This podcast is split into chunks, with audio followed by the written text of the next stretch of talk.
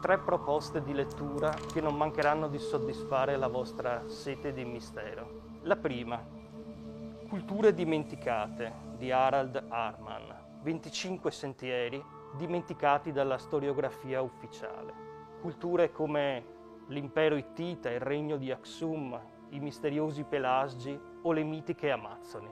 Gli antenati dei Greci, pastori nomadi provenienti dalla steppa eurasiatica, arrivarono a sud dalla regione balcanica settentrionale.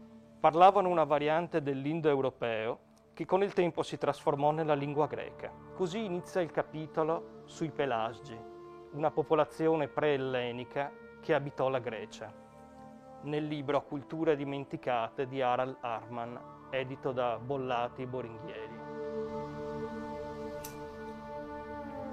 Come e perché si cristallizzò l'immagine del Sabba? Che cosa si nascondeva dietro ad essa?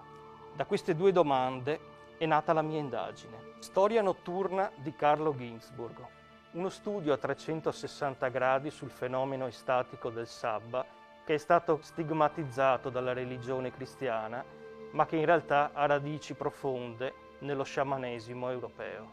Carlo Ginzburg, Storia notturna, una decifrazione del Sabba, edizioni Adelphi.